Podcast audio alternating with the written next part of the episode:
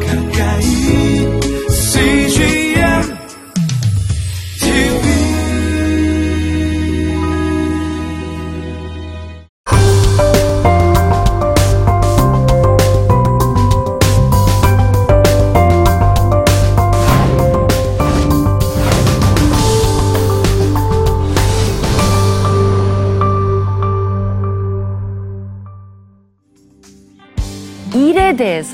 그 성경이 뭐라고 얘기하는지 어, 그것만을 집중적으로 좀 조명해서 이야기해 보도록 하려고 합니다. 하나님은 어떤 분이세요?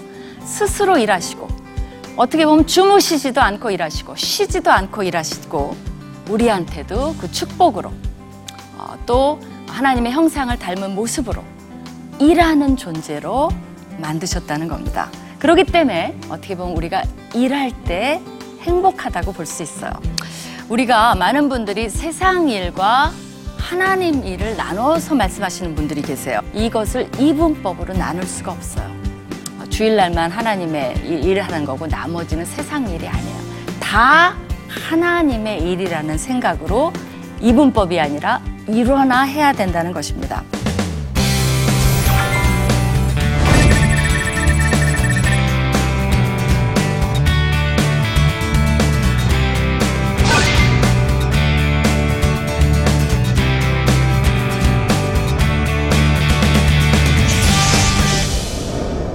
안녕하세요.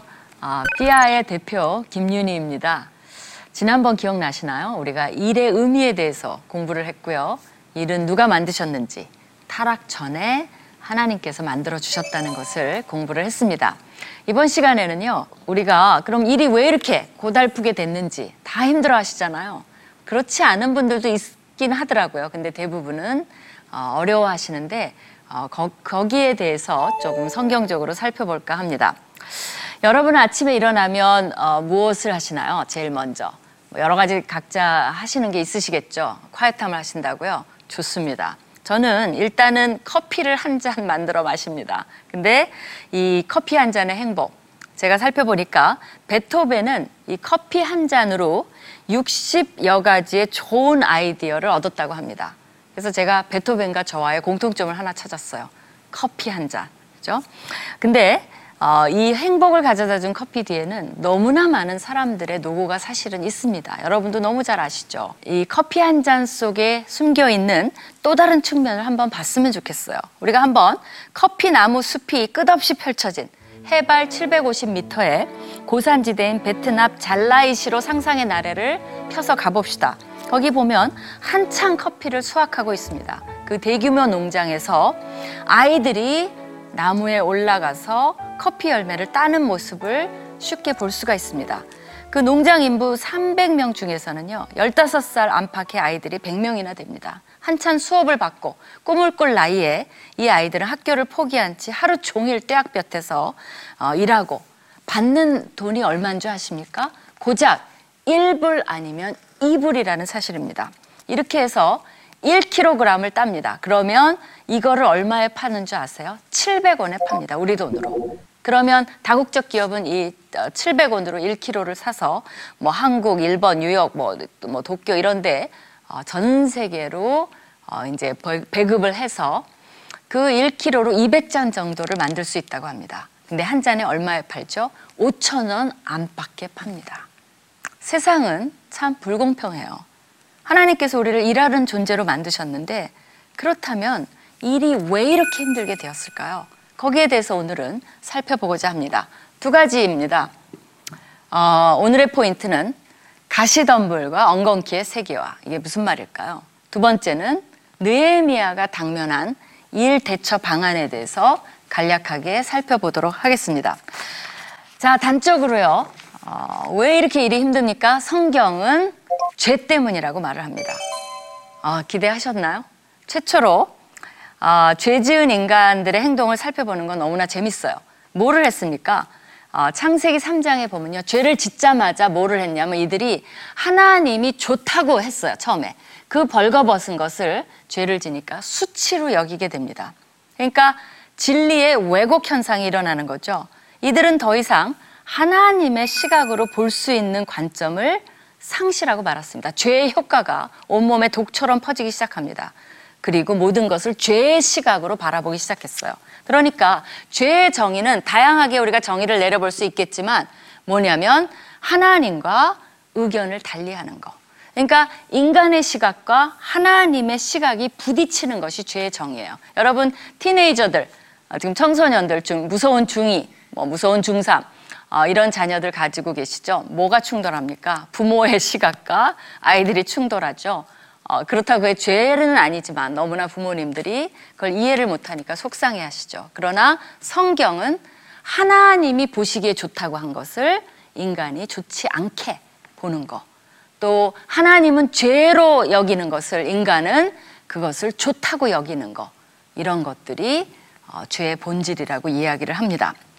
그러니까 일, 이, 이 인간의 죄는 당연히 일 자체에도 영향을 미치게 돼요. 동성, 동산 각종 나무의 열매를 임의로 먹으라는 자유는 없어지고 맙니다. 그것을 그리고 뭐로 덮이게 되죠? 가시덤불과 엉겅퀴로 덮이게 돼요. 죄는 인간의 양심에도 영향을 미칩니다. 하나님의 형상에도 영향을 미쳐요. 또 그러기 때문에 곳곳에 구조적인 문제, 관계적 어려움, 부패한 모습들이 드러나게 됩니다. 일터에선 단순히 일만 하면 되는 것이 아니에요. 인간의 모든 타락된 면들을 다루면서 살아가야 하기 때문에 일이 힘들어지는 겁니다. 그러니까 우리가 그냥 각종 나무의 열매를 따먹던 에덴 동산의 시절은 끝났습니다. 우리가 채소라도 먹으려면 뭐를 해야 돼요?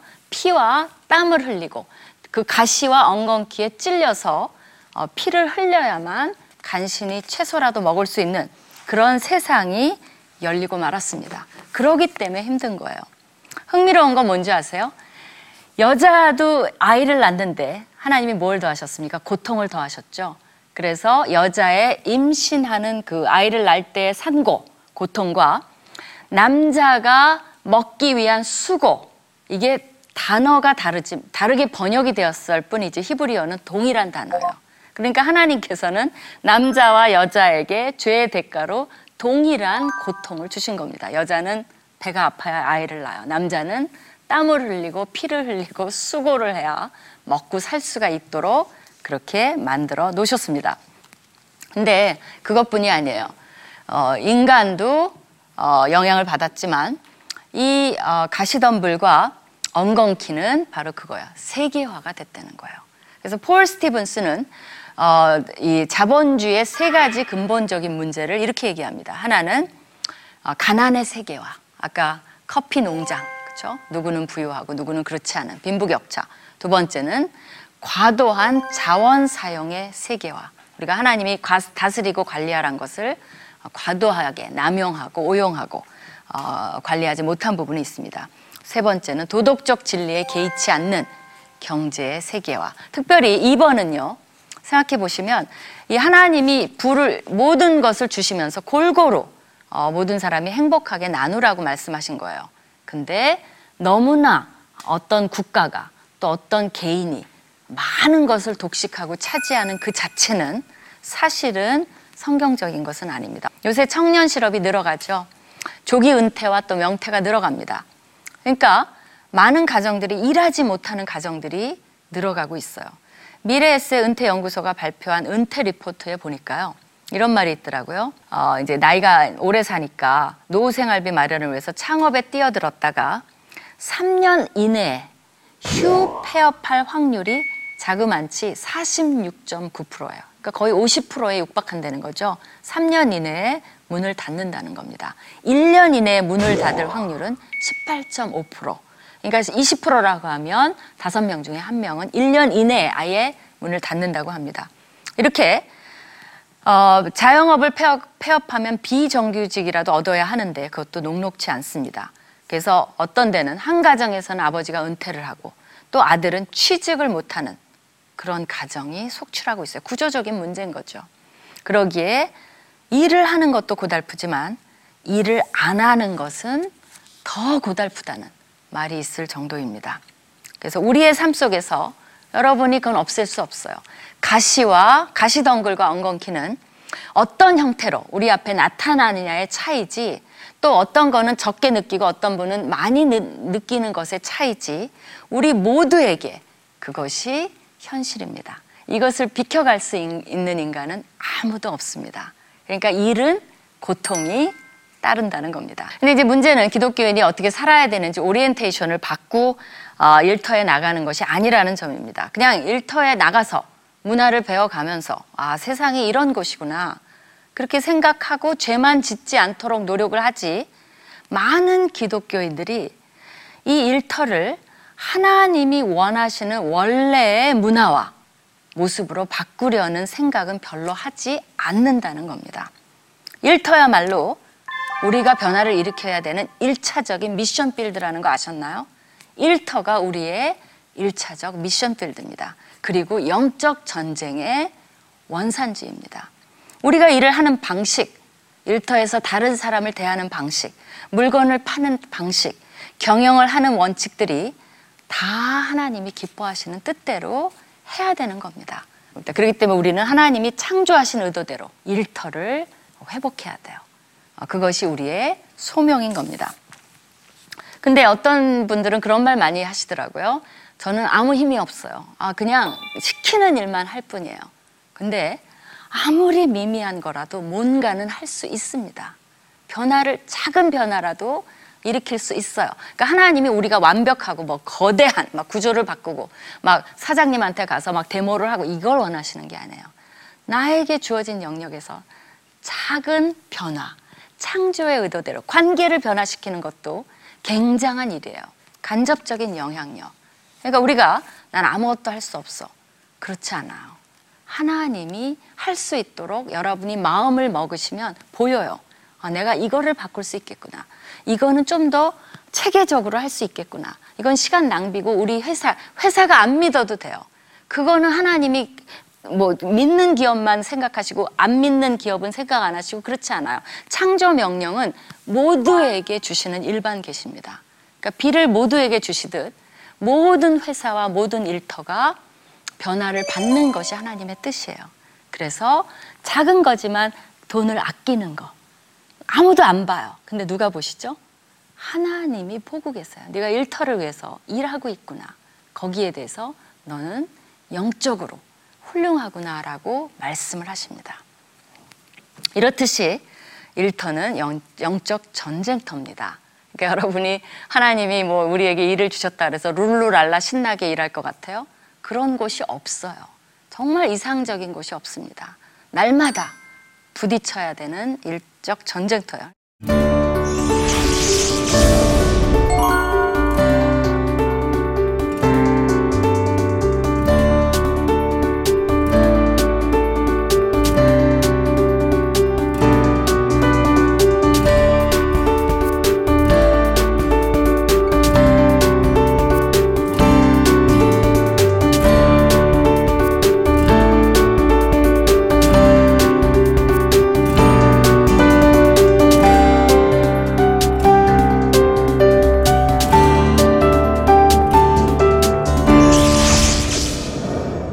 이제 느헤미야를 보면서요. 이번에는 느헤미야는 어땠나? 그분은 영적으로 훌륭하니까 괜찮았나? 그런 걸 좀 보겠습니다. 느헤미야가 겪- 어, 겪은 일. 그는요. 평신도 지도자고 평범하게 직업을 갖고 있었던 사람이에요. 페르시아의 왕궁에서 왕의 술관원이라는 건 상당히 고위직입니다.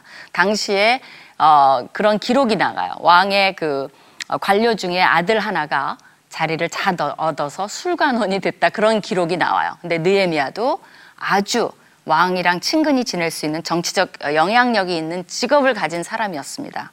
근데 이것을 보류하고 자기 민족을 위해서 이제 자신의 나라 땅인 초라한 지역 유다의 총독 자격으로 그러니까 우리 같으면 중앙에 있었는데 지방의 먼 곳에 가서 거기 이제 관리하는 역할을 자원한 거예요. 그것도 왜 갔습니까? 바로 성벽 무너진 성벽을 보수하기 위해서 갔어요. 성벽 짓는 게 왜 그렇게 중요해요? 그건 뭐냐면요. 그들이 이제 성전을 지었는데 성벽이 없다는 건 담장이 없는 집안에 사는 것과 같아요. 너무 위험합니다. 적이 쳐들어올 수도 있고. 그러니까 성전에서 예배 보는 것도 안전하지 않아요. 근데 그 성벽이 무너진 거예요. 그것이 보수가 돼야 그 안에 사는 사람들이 안심하고 살고 적에게 방어도 할 수 있고 성전에서 예배도 평안히 드릴 수 있는 거예요. 그러니까 느헤미야는 내가 성벽을 보수를 해야 되겠다라는 일에 자원을 했습니다. 하나님의 일이었죠, 물론. 어, 그런 아주 세속적인 일은 아니지만, 어, 제가 이제 뭐 첫날 구분을 했습니다만은, 어, 이제 그 일을 하기로 했어요. 그렇다면, 어, 이제 하나님이 많이 도와주셔야 되는데, 그렇지도 않아요. 가보니까, 그 어, 지역에 있던 해계 이권을 쥐고 있던 사람들과 이제 부딪히기 시작하는 거예요. 이제 헤게모니 전쟁을 하면서 정치적인 이슈들이 얽혀 있으면서 느헤미야의 등장에 불편을 느끼는 사람들이 많이 나타났습니다. 그래 갖고 또 유대 민족이 그 당시 이제 여러 민족들이 살다 보니까 유대 민족이 잘 되는 것에 대해서 위협을 느낀 민족들이 있어요. 그래서 이제 그때부터 방해 공작이 시작이 됩니다. 예를 들면 성벽을 건축하는 것은 어, 페르시아 왕에 대한 반역행위라고 그렇게 얘기하기도 하고요. 또 죽이려는 계획까지 했어요. 근데 그런 온갖 또 뇌물을 주어서 사람 느헤미야가 예언 이 뇌물 받은 선지자가 예언을 해요. 빨리 성전으로 도망가라고. 근데 도망가면 안 돼요. 느헤미야는 제사장이 아니기 때문에 성전에 들어갈 자격이 없습니다. 근데 뇌물을 주어서 마치 예언처럼 느헤미야도 거의 그럴 뻔했어요. 근데 그러면 안 되는 거죠. 느헤미야가 거부를 합니다. 어, 이런 식으로 느헤미야의 신임을 떨어뜨리려고 한 거, 하나님의 관계와 이간질하려고 하는 이런 일들까지 자행을 합니다. 또 그 와중에서 외부적으로는 그런데 내부적으로는 튼튼하냐? 내적 분열이 일어나요. 하나님이 도와주셔야 되는데 흉년까지 일어납니다. 왜 또 풍년을 안 주셨을까요? 어쨌든 백성들이 살기가 어려워지니까 곡식을 팔고 자기 자녀를 노예로 팔고 그 와중에 일부 부유층들은 율법에는 이자 놀이를 못하게 돼 있어요. 근데 자기 동족임에도 불구하고 높은 이자로 어, 이자를 받고 경제적 혜택을 누리고 있었습니다. 그러니까 어, 느헤미야가 뭐라고 야단치냐면 이 이방 사람들의 눈을 좀 생각해라. 우리 하나님 너희가 이렇게 하면 하나님을 경외하는 것이 아니다라고 야단을 칩니다. 그러니까 우리의 경제 활동을 어떤 식으로 하느냐가 바로 우리의 영성의 척도라는 겁니다. 그것이 아주 밀접한 관계가 있다는 것을 느헤미야는 우리 우리에게 가리키고 있어요. 어떤 식으로 비즈니스 하느냐. 그것이 우리의 영적인 척도라는 겁니다. 그러니까 한 사람이 이렇게 일을 많이 겪었다면 한번 보실까요? 정리했어요, 제가. 음모, 술수, 속임수, 사기 저항, 협박, 유혹, 비난, 비웃음, 육체적 위협, 뇌물거래, 심리적, 정신적 압박, 낙담시키기, 속출하는 현실적인 문제들, 거짓 소문들, 내적인 불만과 문제 해결에 대한 즉각적 요구, 기회주의자들의 부도덕함 이런 걸 느헤미야는 다 겪었습니다. 여러분 중에 아무리 어려워도 이거 다 겪은 사람 나와 보세요. 이 정도는 아니죠. 이 중에 몇 가지죠. 그러니까 느헤미야가 어떻게 이럴 때 했는가를 배우는 것은 굉장히 우리에게 도움이 됩니다. 느헤미야의 대처 방안 어떻게 했을까요? 몇 가지를 좀 소개를 해드리도록 하겠습니다. 첫째, 자신이 해야 할 일에 아, 일의 규모와 상황을 파악했습니다. 이건 뭐냐면요. 예루살렘에 도착하자마자 야간 탐사를 다 했어요. 왜냐하면 성벽을 이제 보수해야 되니까 이게 무너진 정도가 어느 정도인지 파악을 해야 되는 거잖아요. 그러니까 여기에 규모, 또 필요한 재정, 동원해야 될 인력을 맞췄습니다. 굉장히 지혜로운 거죠. 두 번째, 자신이 이끌고 함께 일할 자들을 설득하고 그들의 사기를 북돋았습니다. 무조건 따라와. 그렇게 하지 않고 그들의 안보와 생존에 이것이 얼마나 중요하냐. 이 성벽을 보수하는 일이. 또 이 일이 하나님이 기뻐하시는 일이다. 이렇게 설득을 했습니다. 그래서 일터에서 우리가 정말 중요한 건 뭐냐면요. 한 마음이 되도록. 이게 꼭 하나님의 일이 아니더라도 돼요. 우리는 어떤 역할을 해야 되냐면 부정적이고 요새 뭐 긍정적인 사고 맞아요. 기독교인들은 늘 긍정적이어야 돼요. 그 보스를 도와줘야 돼요. 사기를 북돋아줘야 돼요. 우리 해보자. 할 수 있다. 하나님의 아니, 일이 아니라고 본인이 생각한 하나님의 일이라고 아니라고 뒷짐지고 있고 나는 하나님 일 해, 가, 해야지라고 교회 가는 그게 아니라 이 이게 뭐 어, 회사에서 주어진 일이라면 하나님이 너가 일을 어떻게 하는지 들여다보고 계시기 때문에 우리가 긍정적으로 임해야 됩니다. 팀원이 다 사기가 떨어졌어요. 누가 사기를 올리는 역할을 해야 될까요? 내가 할 수 있다는 겁니다. 기독교인이 해야 된다는 겁니다. 그래서 느헤미야도 갑시다. 이게 꼭 리더가 아니라도 돼요. 말단이라도 할 수 있을 것 같아요. 우리 한번 해보, 해봅시다라고 보스의 사기를 얼마든지 북돋아 줄 수 있어요. 그래서 느헤미야는 그렇게 했다는 겁니다. 세 번째, 철저한 방어와 대책으로 대처했으며 뛰어난 조직 능력을 보여줍니다. 여러분이 읽어보시면요. 일일이 누구는 어디를 맡고 누구는 어디를 맡고 이름이 다 나옵니다. 느헤미야 3장에 보시면. 그래서 조직을 쫙 짜요. 그리고 나서 하나님의 100%와 인간의 100%를 합한 어, 작전을 편 것이 느헤미야입니다. 그래갖고 한 손에는 무기를 잡았어요. 왜? 쳐들어온다 그러니까. 한 손에는 일할 그 도구를 잡고 무기 잡고 도구 잡고 일을 했습니다. 그렇게 해서 어, 이 현실을 헤쳐나갔어요. 그러니까 우리가 어, 그럴 때 신앙이 필요한 거예요. 신앙으로 얼마든지 이겨나갈 수 있습니다. 그러니까 느헤미야가 기도만 하고 앉았다면 아마 죽었을지도 몰라요. 그죠? 근데 모든 방비를 하고 조직을 하고 그 다음에 기도에 응했다는 겁니다. 그는 네 번째 하나님의 정의를 철저히 실천했습니다. 느헤미야는 귀족들이 취한 불의의 이득을 백성들에게 돌려주도록 부당히 아까 그 높은 이자를 받았죠. 그 기회를 틈타서 뭐 백성들이 어려운 기회에 이들은 어, 경제적 이익을 어, 착취하고 있었어요. 그걸 다 돌려주도록 야단을 쳤습니다. 그리고 일터는 하나님의 정의가 실천돼야 되는 가장 중요한 곳임을 보여줬어요. 그러니까 우리가 이 일터라고 해서 하나 하나님의 영역이에요. 일터가 모든 일터가 작은 정이라도 실천될 수 있도록 도와야 됩니다. 그것이 우리의 역할이라는 거죠. 다섯 번째 희생의 본을 보였어요. 느헤미야는 모든 운영을 사실은 백성의 세금으로 감당을 해야 되는데 자신의 월급으로 많은 것을 충당을 했습니다. 그래서 더 떳떳할 수 있었어요. 느헤미야는 많은 사람들이 있죠. 지위와 특권을 이용해서 사적인 이득 취하는 거. 그런 사적인 이득을 취하는 것을 느헤미야는 하지 않았다는 겁니다. 여섯 번째, 그는 하나님에 대한 철저한 신뢰가 있었어요. 어떻게 하냐고요? 그의 기도 속에 나타납니다. 뭐라고 하냐면 제가 이 백성을 위해서 행한 모든 일을 기억하사 제게 은혜를 베풀어 주세요. 나를 기억하사 복을 주옵소서라는 느헤미야의 기도는 굉장히 유명합니다. 마치 이기적인 기도 같이 보여요. 하나님 나 아- 아시죠? 나 잘했죠? 근데 사실은 그게 아니라 굉장히 하나님을 신뢰한 기도입니다. 왜 느헤미야가 이렇게 자기 고위직을 희생하고 자기 사제를 털고 이 어려운 일을 목숨 어, 그뭘 걸어가면서 이 일을 했습니까? 하나님께 하나님을 저는 신뢰하기 때문에 했습니다.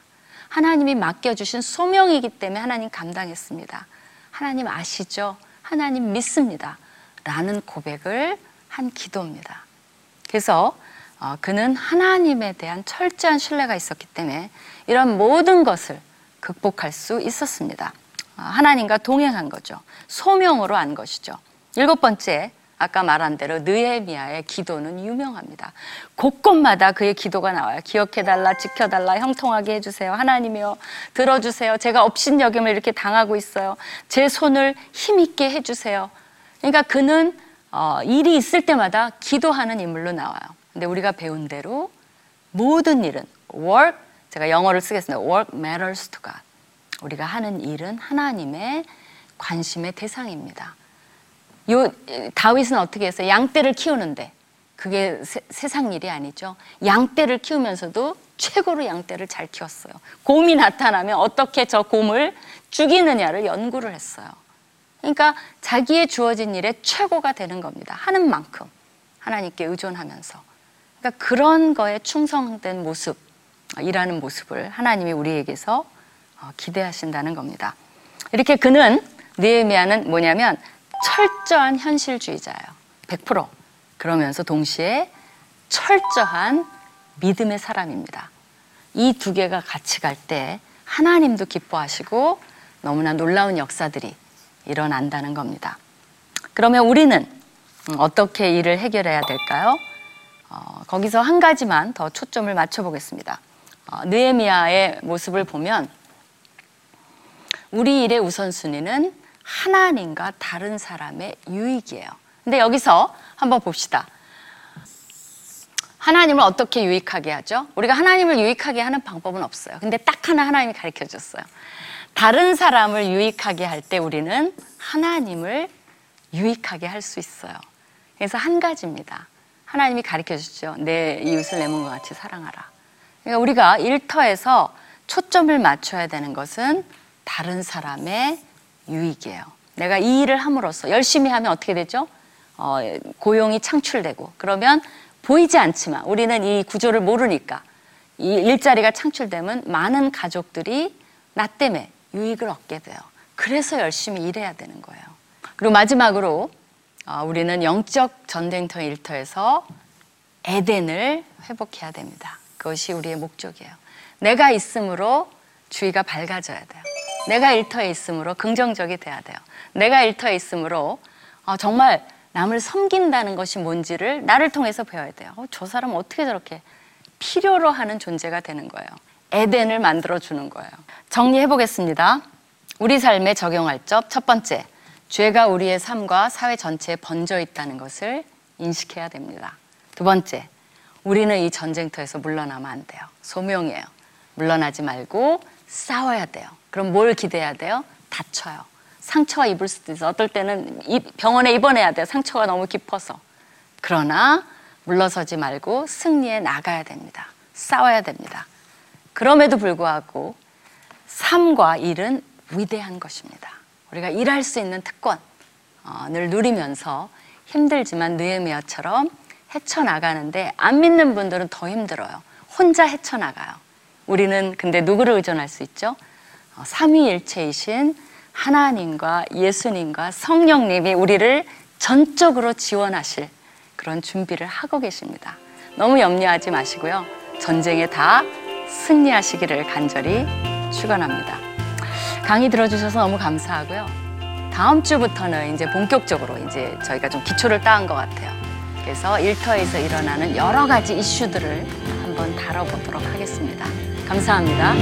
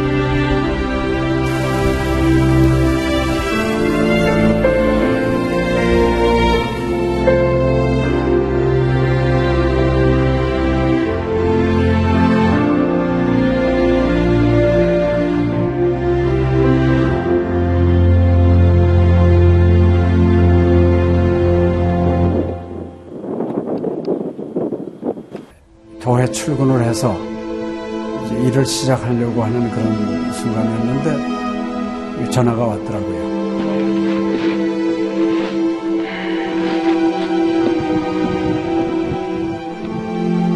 떨리는 음성으로 어, 우리 김성호 선교사가 그 지방 사역 나갔다가 전기 사고로 예, 소천을 했습니다.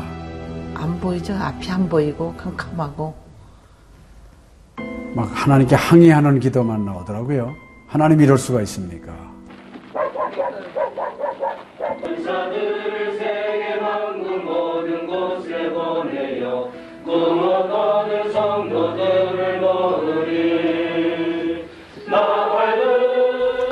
성호야 미안하다 미안해 이렇게 그 생각밖에 없어요.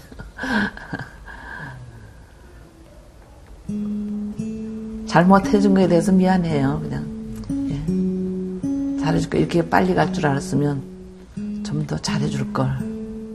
아이고, 내가 죽였구나. 내가 아들을 죽였구나. 몽골에 가라고 권했는데 권하지만 않았으면은 아무 일도 일어나지 않았을 텐데, 걔가 살았을 텐데, 그 죄책감이 막 일어나더라고요.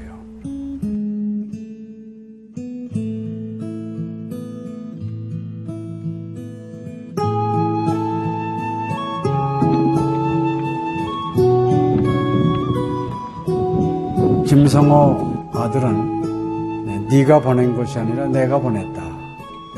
하나님께서 아들을 보내셨다고 하는 그런 음성으로 저에게 들려지는. 2000년도에 저희 아들을 그 울란바토르 날랑 공동묘지에 묻으면서 그 하나님의 속삭임이 제 마음에 있어졌어요. 예, 김여일아, 때가 되면 너도 와라.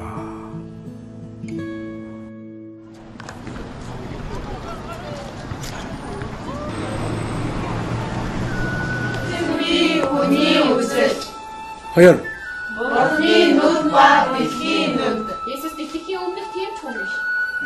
이제는 여러분들은 새로운 시점을 해요. 아, 다 보기 싫을 때 봤어. 그걸 확실히 내가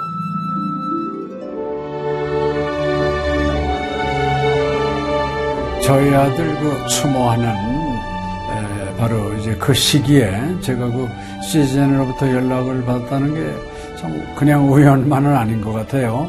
이 선교 현장에 그 교육 프로그램이 많이 빈약하기 때문에 TV 프로그램 같은 걸 통해서 그 조금 부족한 부분을 좀 보충했으면 하는 그런 생각을 늘 가지고 있었는데, 아유, 너무 참 좋다는 걸 느꼈습니다.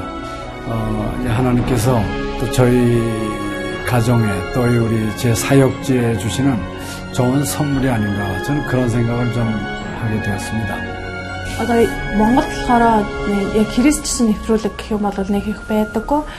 М, Тэр ганцхан зөвлөг ганцхан байдаг болохоор тэр нь ч гэсэндээ сая христний ингээд сайн үзүүлч ч юм уу тэ христийг яг шууд ингээд амжуулах ямарч боломжгүй байдаг учраас ярьж сонсож чадахгүй байсан мэд хүн бас англи сурангаа судаан сурж байгаа учраас а тэрийг бас сонсоод ингэж уншаад тэтгэл хийж байгаа даа талархалтай нэг зүгээр ингээд нэвтрүүлэг гараагүй штэ тэгээд өхөө яа христчэн бусад орнууд маань яаж мөргөл өрөвт юм өөр бас тхэн хүмүүс ямар хөө байдлаар хүлээж авд ийм хөө байдлуудыг хүлээж авдаг байгаа юм. Монгол ирсэн СЖН-д нэвтрүүлгийнхаа даа тэгээ баярлаа. Тэгээ үнэхээр баярлаа. Тэгээ амжилт хүсье аа. Амжилт. Сургууль дээр энэ телевизийг бидлсэн баярлаа. Маш гоё. хайртай шүү. 사랑해요. 감사합니다. CGN.